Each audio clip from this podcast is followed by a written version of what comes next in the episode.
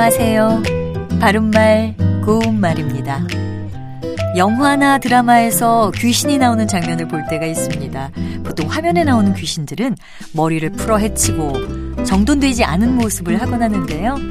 이런 머리 상태를 두고 봉두난발이라고 합니다. 봉두난발은 머리털이 쑥대강이 같이 헙수룩하게 마구 흐트러짐 또는 그 머리털을 가리키는 한자어인데요. 여기서 첫 음절의 봉은 쑥봉자를 씁니다.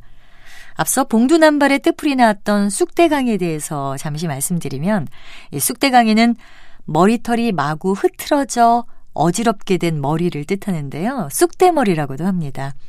또 쑥대머리에는 다른 뜻도 있는데 우리 판소리 춘향가 가운데 한 대목이기도 하죠.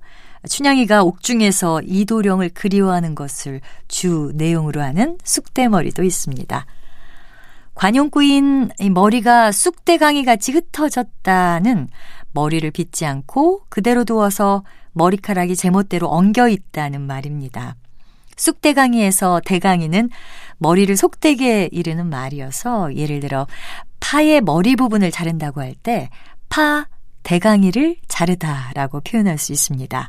참고로 짧게 깎은 머리털이 부드럽지 못하고 빳빳이 일어선 모양을 가리켜서 솔잎대강이라고 합니다.